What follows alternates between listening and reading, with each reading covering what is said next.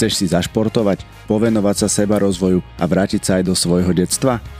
Konečne je tu tábor aj a len pre dospelých. Pridaj sa k nám na náš angličákem a poď si s nami užiť 5 nezabudnutelných dní.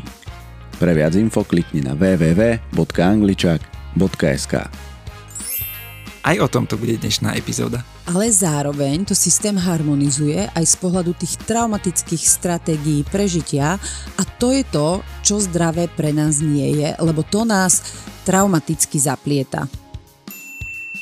Lebo systém vôbec nezaujíma blaho jednotlivca, jeho zaujíma len blaho celého systému ako celku a ak chceme blaho toho nášho individuálneho systému, o to sa musíme postarať len každý sám za seba. Čiže ono je na nás, či ten systém rešpektujeme a nezaplietame sa, alebo nerešpektujeme a myslíme si, že my sme tí silnejší ako systém a že my ho nejako okabátime a potom začnú prichádzať zápletky vo forme rôznej dynamiky v systéme. Tieto lojality nás naozaj vedia odtláčať a odtáčať od toho nášho seba rozvoja, od úspechu, od peňazí, od radosti v živote. E, tieto skryté lojality sú tak niečo silné, čo my vôbec nevieme ovplyvniť na vedomej úrovni. Ale my toto bremeno nemusíme niesť a keď chceme byť zdraví, my ho dokonca musíme rodičom vrátiť to je veľmi dôležitý point z môjho pohľadu pochopiť, že pri systémoch nejde ani o morálku, ani čo sa má, ani čo sa nemá, ani čo je dobré, ani čo je zlé, ale ide naozaj o e, tú energiu. Čiže ten nerešpekt systému je jedna z najväčších zápletok, e, s ktorými ide v ruka v ruke, ten nárok, že ja to chcem takto. Ahojte angličáci, vítam vás pri počúvaní ďalšieho dielu Angličak podcastu. Dnes sa budeme baviť o systémoch a systemických vzťahoch a o tom, ako sa v nich zaplietame a zároveň ako sa práve vďaka vedomostiam, ktoré o nich vieme, môžeme z rôznych situácií a zápletok vymotať. Vítam pri sebe opäť Ivet. Ahoj Ivet. Ahoj Miško, ahojte. No a poďme si rovno na úvod povedať, že čo je to vlastne ten systém, o ktorom sa dnes v kontexte dnešnej témy budeme baviť. Ono je to fajn otázka na začiatok, lebo je veľmi dôležité najprv technicky pochopiť, čo to ten systém je a všetky tie zákonitosti v systémoch, lebo až keď budeme chápať tomu A, tak až potom môžeme pochopiť B a to je to, čo s tým systémom súvisí, kedy je to zdravé a kedy je to zapletené. Čiže v tej úvodnej časti uh, si prejdeme systémy naozaj technicky a, a potom prejdeme do tej B časti, čiže do nejakých konkrétnych ukážok zo života, na ktorých si ukážeme, ako sa ten systém eh, vie prejavovať, ako vie systém prejavovať svoju dynamiku, keď ho nerešpektujeme a keď sa zaplietame. Takže medziludské vzťahy vytvárajú rôzne vzťahové systémy, v ktorých fungujú isté nejaké pravidlá, princípy, možno nejaké zvyky, e, majú svoje stratégie prežitia a naplňujú svoje potreby. No a pod systémom môžeme rozumieť systém biologický, čiže človeka ako takého, aj systém sociálny a tieto systémy majú svoje systémové zákonitosti týchto živých systémov, čiže ako sa tieto živé systémy správajú. A živý systém sa samozrejme neustále mení, lebo je živý a teda v ňom nastáva permanentná zmena, kde prichádza k interakcii medzi jednotlivými členmi systému, ktorí daný systém tvoria a ktorí ho zároveň aj ovplyvňujú. A tieto systémy samozrejme ovplyvňuje veľa faktorov, aj takých, o ktorých sme sa bavili v doterajších eh, podcastoch, čo je napríklad komunikácia, čiže nie porozumenie, ale spôsob, akým komunikujeme. Čiže či e, v systémoch využívame tu rešpekt na druhú komunikáciu, kedy komunikujem, ja to takto vidím, vtedy sa takto cítim a to a to potrebujem, čiže nejako napriamo vyjadrím tú svoju potrebu. Či je tam rešpekt seba, svojich potrieb a zároveň rešpekt iných. Či komunikujem z tej mojej časti obeď alebo z tej mojej časti tvorca a mnohé ďalšie, ktoré sme si postupne spomínali v tých našich jednotlivých podcastoch. No a v neposlednom rade je to rešpekt zákonitosti alebo akýchsi zákonov systému, o ktorých sa budeme dnes baviť podrobnejšie. No a v týchto systémoch samozrejme platí aj to, že sa určité problémy prenášajú z jednej generácie na druhú a niekedy aj ob generáciu. Čiže z generácie rodičov na ich deti alebo z generácie starých rodičov na ich vnúčence. No a ten prenos samozrejme prebieha na nejakej nevedomej, nazvime to epigenetickej úrovni, cez, ktorý, cez ktoré sú prenesené rôzne tajomstva systému alebo mechanizmy, e, v ktorých systém žil a nedoriešené veci, ktoré vlastne v tom rodinnom systéme pôsobia ako nejaké pomyselné vysielače a vysielajú aj cez mnohé generácie, napríklad aj na nás. No a tieto vysielače z minulosti, keď ich tak e, obrazne nazvem, to sú tie transgeneračné epigenetické traumy, ktoré som spomínala v minulom podcaste, keď sme sa venovali traumám a pamäti. No a najsilnejším systémom z týchto systémov je rodinný systém a to ako tá naša pôvodná rodina, tak aj naša rodina súčasná. Nosnou dynamikou rodinného systému je práve dynamika prežitia a jeho hranice sú strážené a určované akýmsi systémovým svedomím. Dôležitý je aj fakt, že základným ťahom systému je prežitie, aby ten systém prežil. A e, s cieľom toho prežitia ten systém urobí všetko preto, aby prežil, je ochotný obetovať e, hoc aj člena systému, len preto, aby vlastne ten systém vedel fungovať a prežívať ďalej. No a zároveň systém musí prežiť a, to sa deje podľa určitých pravidiel, čiže stratégií prežitia a tieto stratégie, stratégie prežitia sú do výraznej miery regulované a držané práve traumami systému. A z toho dôvodu, ak my sa meníme, tak nás tá svorka, ten náš systém vracia naspäť s cieľom, aby systém prežil. No a to sa deje preto, že svorka sa pohybuje vlastne rýchlosťou najpomalšieho a keď e, aj my sme sa už o tom možno bavili niekoľkokrát, že keď sa my meníme, tak e, sa tom, tým ľuďom okolo nás veľmi nepáči, že sa meníme, lebo sú oni zvyknutí na nejaký, nejaký iný systém, v akom sme fungovali a keď zrazu sa začneme viacej ošetrovať, hovoriť nie, hovoriť stopky, tak sa to ľuďom prestáva páčiť. A to je vlastne tento princíp, že tá svorka nás vracia naspäť do toho pôvodného fungovania, lebo ona potrebuje, aby my sme zapadli do nejakého vzorca toho, ako tá rodina má fungovať.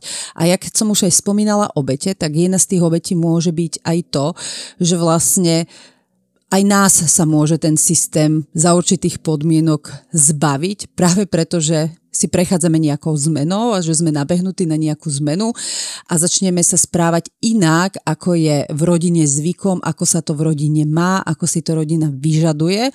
A potom tá, ten rodinný systém je ochotný takého človeka napríklad odvrhnúť. A aj to sa stáva, akorát e, treba to možno prijať prijať v zmysle, že to ten systém tak má, ale čo sa nezmení bez ohľadu na to, či to ten systém urobí alebo neurobí, vždy budeme súčasťou toho nášho rodinného systému, či sa to niekomu páči alebo nepáči. A to môže byť na strane tej rodiny, ako aj na strane nás. No a potom sú to samozrejme ešte aj ďalšie systémy, ako sú napríklad firemné systémy, politické systémy, záujmové zoskupenia, rôzne krúžky alebo napríklad aj sekty. Toto všetko sú samozrejme tiež nejaké systémy. Myslím si, že už teraz je nám jasné, že tento podcast bude minimálne rovnako zaujímavý a bohatý na informácie ako tie predchádzajúce. Ako nám tieto informácie a celkovo poznanie systému a systemických vzťahov a ich zákonitostí vie pomôcť v našom živote? Vďaka poznaniu systémov my vieme odhaliť rôzne skryté nejaké ťahy alebo vplyvy, motivácie, záväzky v, e, v týchto systémoch, ktoré tam na tej nevedomej, nevedomej úrovni prebiehajú, ktorých cieľom je nasto, nastoliť tú spomínanú rovnováhu a harmóniu v systéme, avšak pre nás individuálne oni môžu často byť a často aj sú veľmi deštruktívne. No a vďaka poznaniu týchto systémov my vieme napríklad odložiť na nepatriace záležitosti a bremená, ktoré zástupne za iných členov systému nesieme. Primárne tieto bremena nesieme za našich rodičov. Dievča nesie veľa bremena svojej matky a muž nesie veľa bremena svojho otca. Ďalej, čo vieme e, vďaka poznaniu systémov, je oslobodiť sa od rôznych zástupných rolí alebo lojalit e, týchto našich systémoch a primárne v tom našom rodinnom systéme. A vďaka systémom vieme aj prijať realitu, teda to, čo je a kam patríme, do akého systému, eh, v akej forme ten systém je, bez ohľadu na to, či sa nám to páči alebo sa nám to nepáči, lebo my veľakrát uh, nie, že sa možno ani nepriznávame do systému, ale veľakrát sa nám nepá, nepáčia určité postavičky v, v systéme a snažíme sa ich vytesniť alebo seba od nich odstrihnúť a to e, nie je úplne možné, respektíve to možné nie je a tým, že to robíme, tak sa zaplietame a ten systém naberá na svojej dynamike. To je to, čo si budeme vysvetľovať e, vlastne za malinkú chvíľku. No ako som spomínala, všetky e, vzťahové systémy majú tendenciu byť v rovnovážnom stave, ktoré stráži akési systémové svedomie, ktoré chráni hranice systému tak e, pokiaľ príde k narušeniu systému alebo k porušeniu pravidel či zákonov toho systému, k narušeniu vzťahov, tak potom začne dochádzať e, k rôznym samovolným dejom, vedúcim k pokusu o vyváženie tohto systému a to aj za cenu prinášania obeti v systéme. Systém je pripravený prinášať hodziaké obete, len aby systém zharmonizoval a to môže byť hoď aj vo forme smrti člena systému alebo vo forme tu, ako som spomínala, vylúčenie nejakého člena systému zo systému, aj keď on tam systemicky stále samozrejme bude patriť a to je tá jedna z tých zápletok, o ktorých sa budeme baviť. A ono, keďže v tých medziludských vzťahoch prebiehajú systémy väčšinou na tej nevedomej úrovni, čiže my vlastne ani nejak e, pokiaľ sa to, tomu teda nevenujeme a naozaj seba rozvoj na sebe nepracujeme a nevšímame si tie veci, tak my, e, oni nie sú veľmi na oko viditeľné, oni sú priam až neviditeľné na, tý, ten, na ten letmý pohľad alebo náhľad. A oni úplne zásadne ovplyvňujú životy ľudí v systéme a to je to, čo je dôležité. Práve preto je veľmi dôležité systémy poznať, poznať ich zákony a byť si aj vedomý tých zápletok v systéme, lebo oni nám naozaj nesmierne, nesmierne ovplyvňujú život. A ja keby som mala povedať dve primárne veci, ktoré je naozaj veľmi dobre ovládať a rozumieť im, tak to sú minulý podcast o traumách, ako funguje trauma a mozog a toto, ako fungujú systémy. A len vďaka poznaniu týchto dvoch vecí už vieme výrazne, výrazne zharmonizovať e, ten náš život. No a práve vďaka tomu seba rozvoju a seba poznávaniu svojich zápletok sa nám otvára totiž priestor na nejaké znovu nájdenie tej našej osobnej síly, pre prijatie toho nášho života také, takého aký je a oslobodenie sa od e, podvedomých rodinných vplyvov, ktoré na nás pôsobia.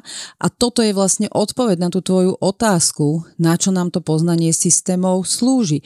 Presne na to, aby my sme sa nejako vedeli zorientovať v tom, kto sme, kde sme, kam patríme, kam musíme patriť, kam nemusíme patriť a kde sa zaplietame. A na úvod e, taká drobná poznámka, že systemickú prácu už mnohí z vás poznáte a poznáte ju ako rodinné konštelácie, ktoré vlastne boli založené v, tej, v tom základe Bertom Hellingerom a v dnešnej dobe sú rozvíjane mnohými ľuďmi a do mnohých smerov. Avšak ten úplne pôvodný pohľad na tú systemickú prácu, neobsahoval aj pohľad dynamiky traumy, čiže aj konštelácie môžete zažiť rôzne, od tých pôvodných, čo sú iba tie rodinné konštelácie, cez konštelácie, ktoré už aj riešia dynamiku traumy, aj keď len v tom základnom formáte zdravia, trauma ja ja prežitie, až po tie transgeneračné práce, ktoré využívajú tiež konštelačný systemický formát, ktorý je preň veľmi dôležitý, ale už e, vlastne ponímajú tú traumu naozaj v tom celom jej obsahu a rozsahu. E, tým chcem povedať, že nie sú konštelácie ako konštelácia, každý s nimi pracuje nejako inak ale všetky tieto konštelačné práce alebo konštelačné teórie patria práve do tejto škatulky alebo do tohoto domčeka systémov, o ktorých sa budeme dnes baviť. Práve počúvaš Angličák podcast. Angličák podcast. Má tento systemický princíp niečo spoločné s prírodou? Spomínala si svorky, v ktorých žijú zvieratá, to sú takisto nejaké systémy, ktoré majú nejaké zákonitosti, nejaké pravidlá. Je toto to, o čom sa bavíme? Ja by som tak povedala, že systemický princíp je príroda sama o sebe. Dodnes využívajú tento systemický princíp úplne automaticky a v princípe nevedomé rôzne pôvodné kultúry. Ešte donedávno, donedávna možno keď nahliadneme 100 rokov dozadu, ten systém fungoval aj v rodinách, aj na Slovensku, akorát tá moderná doba priniesla to, že sme aj to, čo sme vedeli, nejako začali vytesňovať. A to už sa dnes verejne hovorí, že sme odpojení od tela, odpojení od duše, odpojení od seba, závislí sme na technológiách, čiže práve to odpojenie sa od tej prírody spôsobuje to, že v dnešnej dome sa systemicky nesmierne, ale nesmierne zaplietame pri tej prírode aj zostanem, lebo jedným z tých najpreskúmanejších systémov je vlčí systém, ktorého pravidla sú veľmi podobné tomu nášmu systému, aj keď s malým rozdielom, že Vlci si systém ctia a držia sa jeho pravidiel, čož sa o nás ľuďoch veľmi povedať nedá, minimálne tu u nás v tejto našej vyspelejšej, modernejšej časti sveta.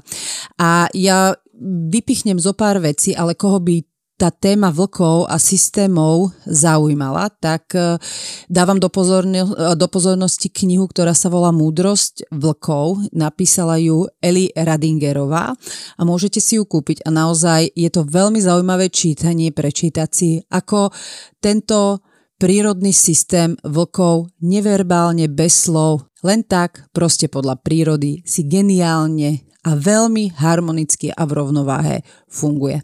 Čím by som začala, tak to je harmónia. Ako som už spomínala, základným tým ťahom toho systému je to, aby udržal systém v akejsi harmonii alebo rovnováhe. No a život vlkov je veľmi harmonický, je plný hier a komunikácia vzájomnej lásky. Vlčata sú milované, ochraňované ako nejaký poklad svorky a tak s nimi vlastne celá tá svorka zaobchádza. Stará sa o nich celá rodina, nie len rodičia, vrátane tiet, stríkov, súrodencov, takže tie vlčata sú tam naozaj ako taký milovaný poklad tej, tej svorky a zároveň e, v rámci tej harmonie samozrejme nie je to len o tých mladých vlkoch, ale aj o, tej, o tých starých a starým a zraneným členom rodiny. Ostatní zabezpečujú potravu, nikdy ich neodpust, e, neopustia. Každý príslušník svorky vie presne, kde je jeho miesto. Vlci si ústavične prejavujú pozornosť a úctu nejakým vzájomným kontaktom a rituálmi a veľmi silne uznávajú vlastne rodinné zoskupenie a práve toto silné rodinné zoskupenie je pre nich v divočine veľmi dôležitou ochranou, ktorá im dovoluje prežiť. A tu vlastne prechádzame k tej ďalšej podstatnej veci v ich systéme a to, že u vlkov je rodina základ ale trochu iný základ, ako ten uh, rodina je základ, ktorý funguje tu u nás v tomto našom uh, svete. Pri vlkoch sa všetko, ale všetko točí okolo rodiny. A rodina je pre nich nielen základ, ale akási istota, stabilita, zmysel života. Za rodinu sú vlci schopní obetovať svoj život. A my ľudia takisto ako vlky potrebujeme niekam patriť. Patríme do pôvodného systému, ale keď dospe, dospejeme, potrebujeme si založiť svoj nový systém, do ktorého budeme patriť, inak sa cítime osamelí, aj keď nie na tej vedomej úrovni, lebo veľa ľudí, ktorí sú sami povedia, ja som s týmto OK, ale na tej podvedomej úrovni sa osameli cítime práve preto, že my sme spoločenský tvor a potrebujeme niekam patriť tak, ako potrebuje aj vlk niekam patriť a toto máme veľmi s vlkmi spoločné. Ďalej je to hierarchia a vo vlčej svorke je istá hierarchia. Mnohí to poznáme, akože na, na, na začiatku svorky je alfa a ide to až po posledného vlka, po omegu. Avšak e, toto už je označované ako nepresné, lebo vraj to vzniklo na základe výskumu v zverinci a nie vo voľnej prírode a v tej voľnej prírode to funguje e, trošku inak. Dnes už je používané označenie vedúce vlky alebo rodičia svorky, ktorí vedú svorku ďalej a sú nasledovaní ostatnými dospelými jedincami alebo mláďatami. A základným princípom vodcu tejto svorky je stmelovať rodinu, aby bola jednotná a nikto sa neseparoval. To už e, vlastne je prepletené s tým, že rodina je pre nich základ a ten základ znamená, že tá rodina je nevyhnutné pre tých vlkov, aby tá rodina fungovala pokope a naozaj uh, všetci si ctili to príslušenstvo k rodine a nikto sa nejak z tej for, uh, svorky neseparoval uh, mimo. No a tá autorita je tu daná tým, kto je rodič, prípadne starší súrodenec. Je to hierarchia na základe rodinného usporiadania, pričom však platí to, že za rodinu sú ochotní položiť e, život bez ohľadu, na ktorej tej úrovni sa v svorke nachádzajú. No a vo výchove je prítomná jednota a toto je veľmi zaujímavé, lebo rodičia vlkov spolu vždy hája rovnaké princípy. Ich nie je možné rozoštvať. Tu vôbec neplatí to, čo už platí u ľudí v modernom svete, že keď mi to nedovolí mama, tak skúsim u tata a keď mi to nedovolí tato, tak skúsim u mami. Nie u vlkov, rodičia niečo povedia a tak to je. A toto je niečo, čo by bolo fajn, keby platilo aj u nás ľudí, a práve preto, aby sa deti cítili bezpečne a necítili úzkosť, lebo na tej e, primárnej úrovni, keď sa to tak človek pozrie, že dobre, nedovolí mu mama, dovolí mu táto dieťa je šťastné, ono na oko síce v tom momente možno šťastné je, ale z dlhodobého hľadiska, keď e, rodičia nehája rovnaké princípy a nehája rovnaké hranice a nedržia rovnaké hranice, tak to dieťa si lavíruje a skúša, jak tie hranice o ohne a paradoxne v tých nehraniciach sa vôbec necíti bezpečne a mnohokrát tieto deti pociťujú úzkosť, ktorá sa môže prejavovať už len napríklad tým, že to dieťa veľa plače, veľa kričí, je také nervózne, je také hádavé a to je práve preto, že rodičia nehaja rovnaké princípy a nemajú spoločné hranice a zároveň ich spoločne nestrážia. Zaujímavé však je aj to, že dôležité rozhodnutia, napríklad e, to, kedy a kam sa pôjde loviť, alebo kde vyhrabu brloch, e, robí u vlkov a veľakrát aj u ľudí to tak býva, najvyššie postavená samica, lebo tá žena alebo tá samica je zodpovedná za všetko, čo sa týka e, rodiny zvnútra a to sa aj podriaduje jej požiadavkám, lebo ona je tým centrom rodiny. A u vlčej svorky sa život točí okolo vlčice. Ona je tým stredom rodiny a žiadny iný zvierací druh nie je e, človeku tak sociálne blízky ako práve vlk. No a tak ako tá žena, samica, drží tú rodinu zvnútra, tak úlohou samca je zase rodinu chrániť, držať tie hranice, loviť a teda živiť ju. A Otec vlk neznamená, že je stále len na love, alebo uh, že stráži teda hranice rodiny, ale on sa s deťmi aj hrá. A táto hra je veľmi sofistikovaná, lebo otec necháva mláďata, aby, aby, aby ho porazili. A to robí len preto, aby im doprial pocit, aké to je. A to mláďa zároveň vie, že to nebolo naozaj, že nevyhralo nad tým jeho otcom, ale zapamätá, zapamätá si ten pocit. A otec je nadšený, lebo ten pocit to je to, čo ten vlk potrebuje na to, aby, ho, aby bol pripravený ďalej do života a on jedného dňa tiež mohol prebrať tú, tú úlohu toho samca a chrániť rodinu a živiť ju.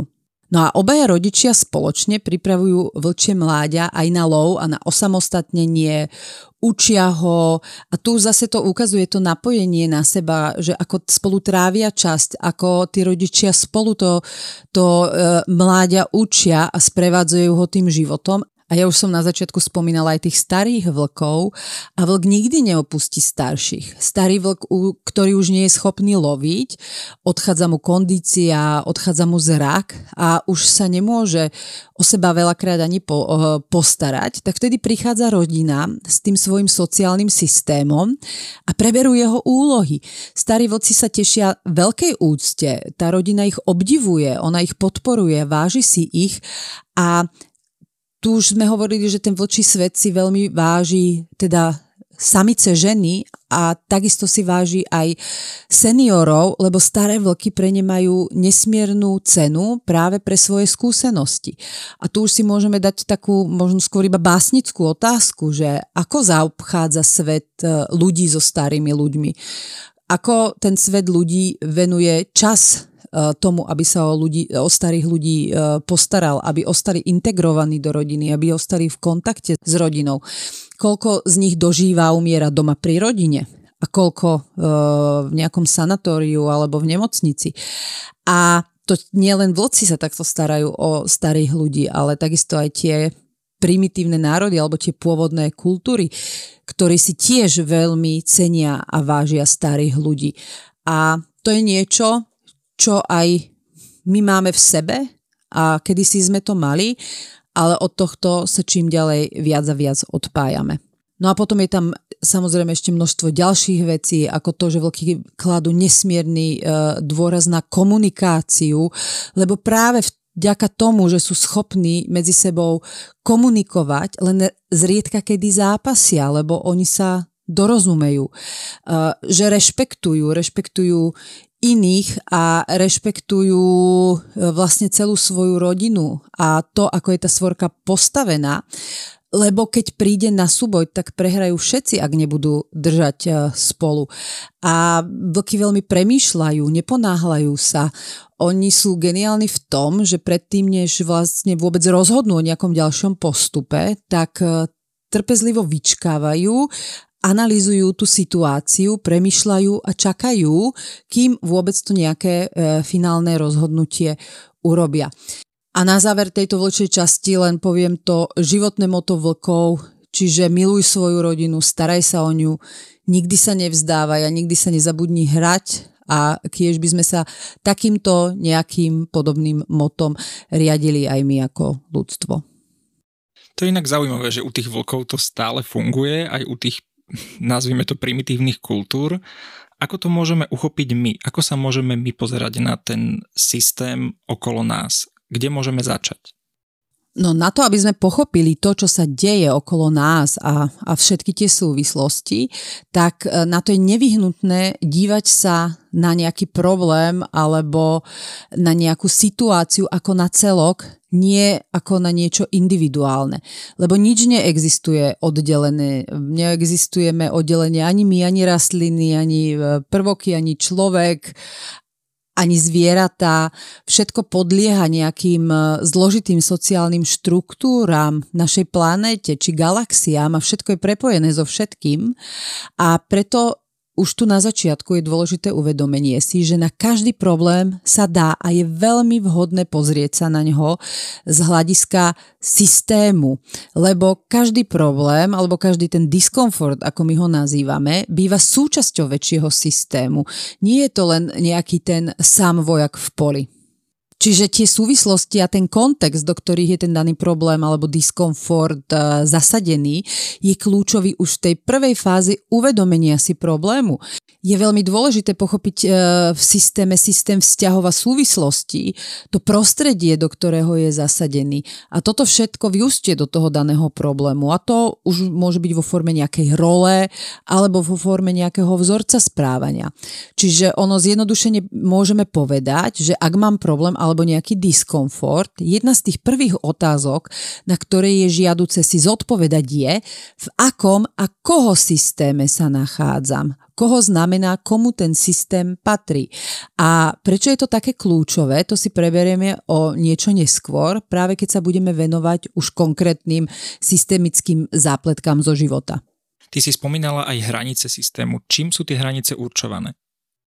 Každom systéme pôsobia rôzne stratégie, a to najmä stratégie v zmysle zákonov systému, o ktorých sa budeme baviť o chvíľku, čiže stratégie prednosti v systéme, stratégie rovnováhy, stratégie súnáležitosti.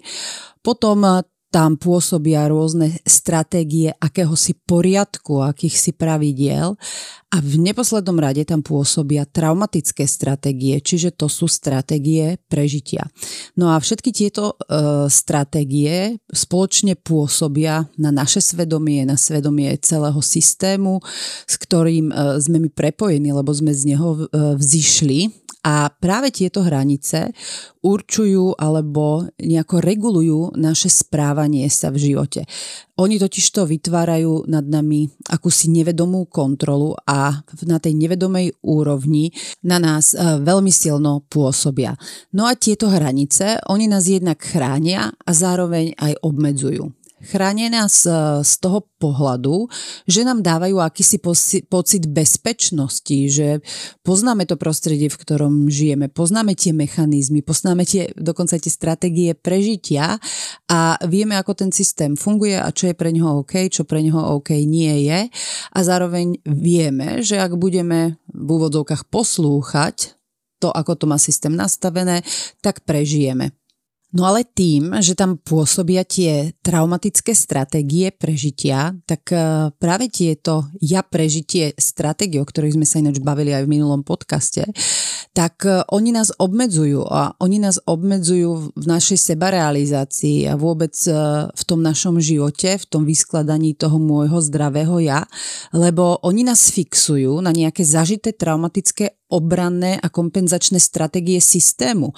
A práve tieto e, kompenzačné stratégie, oni obmedzujú našu slobodnú voľbu a upevňujú nás v nejakej ilúzii alebo v nejakom presvedčení, že to, čo má systém nastavené ako hodnoty a ako správne a ako zdravé, to je zdravé aj pre mňa. Ale v mnohých prípadoch e, už iba tým, že počujeme, že sú to traumatické stratégie, tak to pre nás e, zdravé nemôže byť. No a my si potom e, odnášame e, z toho nášho pôvodného systému akéhosi vnútorného sudcu v hlave, ktorý nám hovorí to, čo je správne, to, čo je nesprávne, to, čo sa má, to, čo sa nemá, ako to má byť, ako to nemá byť a hodnotí naše kroky v živote. A to je aj to, kedy sa dostávame do rôznych situácií, keď my niečo chceme, že my cítime, že to chceme takto, alebo že niečo nechceme a na druhej strane sa nevieme k tomu vypostojovať práve preto, že sa nám ozve tento vnútorný kritik v hlave a začne nám hovoriť, e, ako to má byť, ako to nemá byť, čo si môžem dovoliť a čo si nemôžem dovoliť. A to je práve to, čo sme si my odniesli z toho pôvodného rodinného systému vo forme tých e, stratégií prežitia. No a to, čo sme si teda odniesli z toho nášho pôvodného systému, my nazývame ako naše svedomie a na základe toho nášho svedomia, inak povedané tých e, traumatických stratégií prežitia, Náš systém vlastne vyhodnocuje to, čo v živote bude robiť, čo v živote nebude e, robiť a vlastne na základe tohto nastaveného systémového svedomia neskôr potom aj bojuje proti rôznym veciam, s ktorými on v svojej podstate vlastne vôbec bojovať nechce. Lebo to naše svedomie, to naše správanie koriguje, aby vlastne zachovalo našu, našu príslušnosť k tomu nášmu pôvodnému systému, nech už by bol akýkoľvek. Čiže toto svedomie vôbec nie je nejakým uh, božím hlasom, ale len odráža to, ako sme my uh, traumaticky zapletení. A ja dnes budem mnohokrát hovoriť, že systém urobí všetko preto, aby uh, sa vrátil do svojej rovnováhy, ale pod tým netreba vnímať, e, že tá rovnováha je niečo zdravé. Ono je to kombinácia tých rôznych stratégií, ktoré som spomínala. A zdravé sú tie stratégie, eh, ktoré vychádzajú zo zákonov systému, čiže stratégia rovnováhy, stratégia súnáležitosti a stratégia prednosti systéme. Čiže keď eh, harmonizuje systém eh, seba do rovnováhy v týchto troch veciach, tak to je tá zdravá časť toho vyvažovania.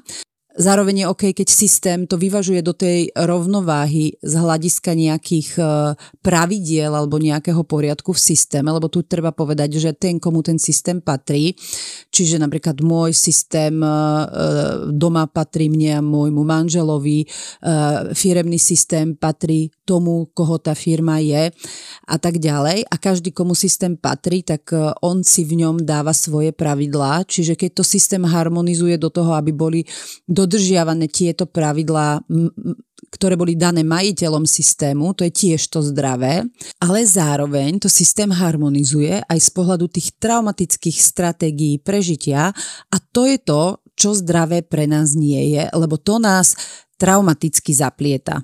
A ono v tom bežnom živote je to potom taký kumšt uh, zistiť, kedy nás uh, ten systém harmonizuje v zmysle tých zdravých mechanizmov systému a kedy nás systém harmonizuje v zmysle tých traumatických mechanizmov prežitia, ktoré sú pre nás ako jednotlivcov veľmi škodlivé, lebo nám berú tú našu osobnú slobodu. A v bežnom živote sa to môže javiť, že ja nemôžem niekam prísť, lebo zrazu nemám peniaze, lebo sa stane nejaká nehoda, lebo proste niečo v tom živote sa stane, že ma to začne od niečoho odtláčať, ale tie racio argumenty sú tam. Ja nemôžem, lebo jedno, ja nemôžem, lebo druhé, ja nemôžem, lebo tretie. Čiže pokiaľ ten človek e, bude sa pozerať na veci len z hľadiska toho povrchu, tak áno, on uvidí, ja nemám čas, ja nemám peniaze, ja nemám možnosti, ja nemám nejaké dovolenie toto alebo niečo iné urobiť alebo neurobiť. Ale keď sa na to ten človek e, nepozrie z hľadiska toho e, kortexového, z toho logického, ale z toho ťahu a začne si všímať, od čoho ho ten život odťa, odťahuje alebo odtláča, alebo naopak, čomu ho ten život e, nejakým spôsobom tlačí. Čiže nevšimne si tie racio argumenty, ale všimne si ten ťah systému a tú energiu systému, tak práve vtedy môže vidieť tie stratégie prežitia. A vďaka tomu si vie zvedomiť množstvo zápletok, ale okrem tých zápletok práve tento ťah e, traumatický toho systému a potom už sa s tým dá robiť. A naopak, keď si to nevšíma alebo nežije vedomo v zmysle, že nepozná tieto systémy a ani, ani na ne neupriamuje nejakú pozornosť, tak on ostane žiť v tých eh, racio argumentoch, toto mám, toto mi ide, toto nemám, toto mi nejde, preto a preto. A vtedy sa vlastne stáva obeťou tých eh, stratégií prežitia, tých traumatických stratégií. A to je ten paradox, že on sa mnohokrát môže cítiť v tom bežnom živote ako tvorca. Ja som tvorca, lebo takto som sa rozhodol. Ale už si nestihne všimnúť, že v tej hĺbke sa tak rozhodol na základe eh, rôzneho pôsobenia tých traumatických štruktúr ja prežitia. Čiže zase tu platí len to, o čom sme sa už veľakrát bavili a najmä v minulom podcaste, že keď ma to od niečoho odťahuje alebo keď ma to od niečoho odtláča, to znamená, že tam pôsobí nejaká trauma, ktorá chce byť dožitá a to ja prežitie robí všetko preto, aby tá trauma dožitá nebola. Čiže ja keď vidím, že ma ten systém e, nejakým ťahom od niečoho odkláňa, tak vtedy viem, keď som naozaj to, spojená s tým zdravým tvorcom, že aha, tuto mi pôsobí nejaká trauma, takže idem sa na to pozrieť, či sa to môjmu ja prežitiu páči alebo nepáči. Čiže ešte raz zdôrazním, že ak v podcaste poviem, že systém urobí všetko preto, aby sa zharmonizoval, platí tam to, že on harmonizuje ako tie zdravé stratégie prežitia systému, ale tak harmonizuje aj to, aby boli nemenné a dodržiavané aj tie traumatické stratégie prežitia toho daného systému. Čiže v tomto zmysle to slovo rovnováha neplatí, že je úplná rovnováha, lebo je ona rovnováha len z časti. Práve keď sa bavíme o tých traumatických štruktúrach prežitia, tam je to, kde to v tej rovnováhe nie je čo sa týka toho jednotlivca v systéme. Ale ono je to v rovnováhe z hľadiska toho celého systému. Čiže tu už je veľmi dôležité naozaj vnímať e, ten individuálny systém, ako je zasadený do toho veľkého systému, lebo to, čo je z hľadiska veľkého systému rovnovážne a pre ten veľký systém naozaj tie traumatické stratégie prežitia rovnovážne sú, lebo udržujú chod toho systému a dovolujú tomu systému prežiť, tak pre jednotlivca sú tieto traumatické stratégie veľmi deštrukčné. Takže keď sa na to pozerám z toho pohľadu môjho zdravia, ja potrebujem vedieť tieto traumatické stratégie prežitia systému, aké sú tam, aké pôsobia a ako sa odrážajú v mojom individuálnom živote. A čo ešte možno stojí za zmienku, je povedať, že tá traumatická dynamika v systémoch, ona hľadá najjednoduchšiu cestu e, vlastne k nájdeniu tej rovnováhe v systéme. A tá najjednoduchšia cesta býva nájdená na miestach najmenšieho odporu, čiže cez tých najmenej vedomých ľudí v systéme, tí, ktorí sa najviac zaplietajú, tí, ktorí najviac utekajú od reality a cez tých najmenších v systéme, čiže cez naše deti. Lebo systém vôbec nezaujíma blaho jednotlivca, jeho zaujíma len blaho celého systému ako celku a ak chceme blaho toho nášho individuálneho systému, o to sa musíme postarať len každý sám za seba. A to napríklad aj tým, že sa od týchto traumatických stratégií prežitia nášho pôvodného systému odstrihneme. Ak chceš dopočúvať tento podcast až do konca a chceš si vypočuť množstvo ďalších zaujímavých a hodnotných informácií, Podpor nás formou subscription priamo tu na Spotify. Za každú vašu podporu úprimne ďakujeme.